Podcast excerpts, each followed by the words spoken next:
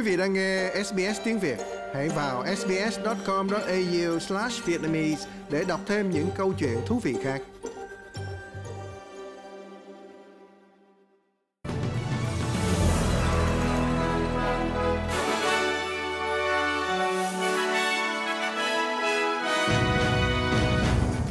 Lê Tâm xin chào quý vị. Bản tin nhanh tiếng Việt ngày 11 tháng 12 có các tin chính sau đây.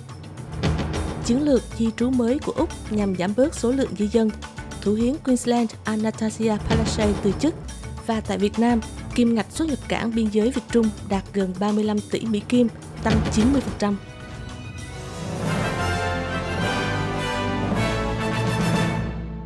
Sau đây là bản tin chi tiết. Viện Nghiên cứu và Chính sách của Ủy ban Phát triển Kinh tế Úc đã hoan nghênh cải cách hệ thống di trú tập trung vào kế hoạch dài hạn. Tổng trưởng nội vụ Claire O'Neill dự kiến sẽ phát thảo phản ứng của chính phủ liên bang đối với một cuộc đánh giá lớn về hệ thống di trú. Thủ tướng đã đánh dấu về chiến lược mới sẽ bao gồm việc giảm bớt lượng di dân, xem xét kỹ lưỡng đơn xin visa du học của sinh viên quốc tế. Bà O'Neill cũng thông báo sẽ có loại visa theo yêu cầu về kỹ năng kéo dài 4 năm, có khả năng và lộ trình rõ ràng để trở thành thường trú nhân. Visa này sẽ thay thế visa thiếu hụt tay nghề tạm thời, vốn do một chủ nhân hoặc một doanh nghiệp Úc tài trợ, mà các doanh nghiệp và công đoàn cho rằng đã không còn phù hợp với mục đích cư trú. Trong khi đó, mọi sự chú ý đang đổ dồn vào việc ai sẽ kế nhiệm bà Anastasia Palaszczuk làm thủ hiến tiểu bang Queensland sau khi bà tuyên bố từ giã chính trường hôm qua Chủ nhật. Sau 9 năm giữ chức thủ hiến, bà Palaszczuk sẽ chính thức từ chức vào tuần này và sẽ rời quốc hội vào cuối tháng này bà đã đề cử phó thủ hiến Stephen Mouse làm người kế nhiệm, nhưng đảng lao động vẫn chưa quyết định ứng cử viên cuối cùng. Bộ trưởng Y tế Shannon Fentiman và Bộ trưởng Ngân khố Cameron Dick cũng là những ứng cử viên được ưu ái. Nếu không đạt được thỏa thuận nào về việc thay thế bà Palaszczuk, một cuộc bỏ phiếu kín sẽ buộc mọi thành viên của đảng lao động ở mọi cấp bậc và các công đoàn trực thuộc phải bỏ phiếu bắt buộc.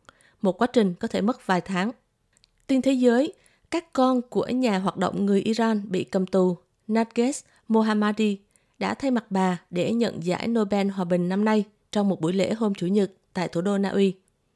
Người phụ nữ 51 tuổi đã được trao giải Nobel Hòa bình năm 2023 vì bà đã hoạt động tích cực trong nhiều thập niên, mặc dù bà bị chính quyền Iran bắt giữ nhiều lần và phải ngồi tù trong nhiều năm. Bà hiện nay đang bị giam giữ trong một nhà tù ở Tehran.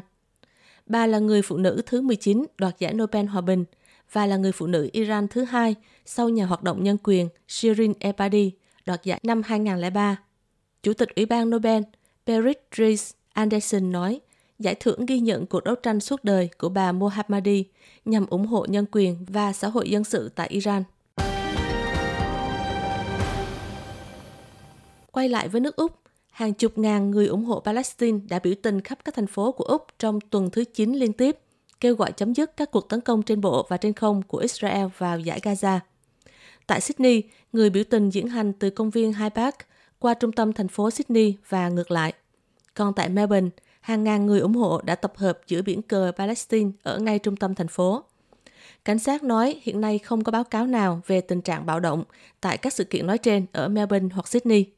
Trong khi đó, các thành viên của cộng đồng Do Thái cũng tụ tập để yêu cầu thả các con tin bị Hamas bắt giữ ở Gaza. Trong hai ngày cuối tuần qua, dịch vụ xe cứu thương New South Wales nói họ nhận được số cuộc điện thoại cứu cấp vào thứ Bảy ngày 9 tháng 12, tăng 20% so với một ngày thứ Bảy mùa hè bình thường, giữa đợt nắng nóng và ngột ngạt.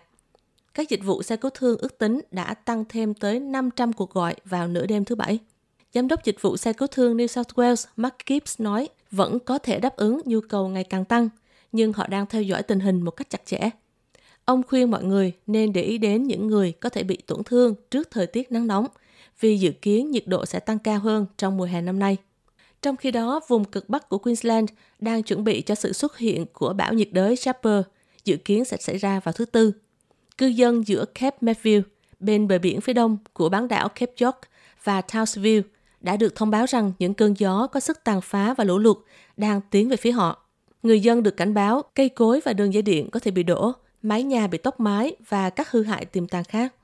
Cơ quan cứu hỏa và khẩn cấp Queensland nói các dịch vụ điện, điện thoại và Internet dự kiến sẽ bị mất và nguồn cung cấp nước bị gián đoạn dựa trên quỹ đạo hiện nay của cơn lốc xoáy.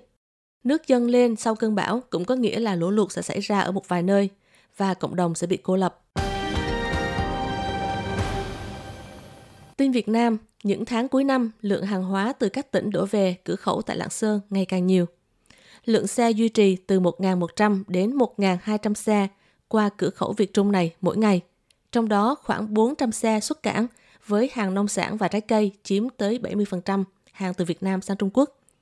Trong khi đó, có tới gấp đôi số lượng, tức 800 xe từ Trung Quốc nhập cảng hàng hóa vào Việt Nam mỗi ngày qua Lạng Sơn.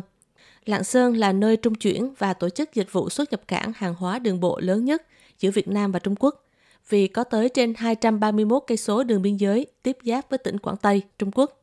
Theo số liệu của Trung Quốc, Việt Nam tiếp tục giữ vị trí đối tác thương mại lớn nhất của Trung Quốc trong khối ASEAN và đối tác thương mại lớn thứ tư của Trung Quốc trên thế giới tính theo quốc gia đơn lẻ, chỉ sau Mỹ, Nhật Bản và Hàn Quốc. Ngày 29 tháng 11, một cửa khẩu khác nữa là thành phố Móng Cái Việt Nam và thành phố Đông Hưng của Trung Quốc đã cùng tổ chức lễ khởi động xuất nhập cảng hành khách đi lại qua cửa khẩu này và do đó sẽ cho phép du khách Trung Quốc chỉ cần sử dụng passport là có thể xuất nhập cảnh qua cửa khẩu này. Năm 2023, lượng hành khách xuất nhập cảng qua cửa khẩu Móng Cái Đông Hưng dự kiến đạt khoảng trên 3,5 triệu lượt khách. Việt Nam và Trung Quốc có đường biên giới trên đất liền dài hơn 1.400 cây số, chủ yếu nối với hai tỉnh Quảng Tây và Vân Nam, đều là các thị trường truyền thống và đóng vai trò rất quan trọng không chỉ với 7 tỉnh biên giới phía Bắc mà đối với quan hệ kinh tế thương mại của Việt Nam và Trung Quốc. Theo thống kê của Việt Nam, trong năm 2023, kim ngạch thương mại qua tất cả các cửa khẩu biên giới đất liền giữa Việt Nam và Trung Quốc đã đạt gần 35 tỷ Mỹ Kim, tăng gần 90% so với cùng kỳ năm 2022. Vừa rồi là bản tin nhanh với Lê Tâm với các tin chính. Chiến lược di trú mới của Úc nhằm giảm bớt số lượng di dân.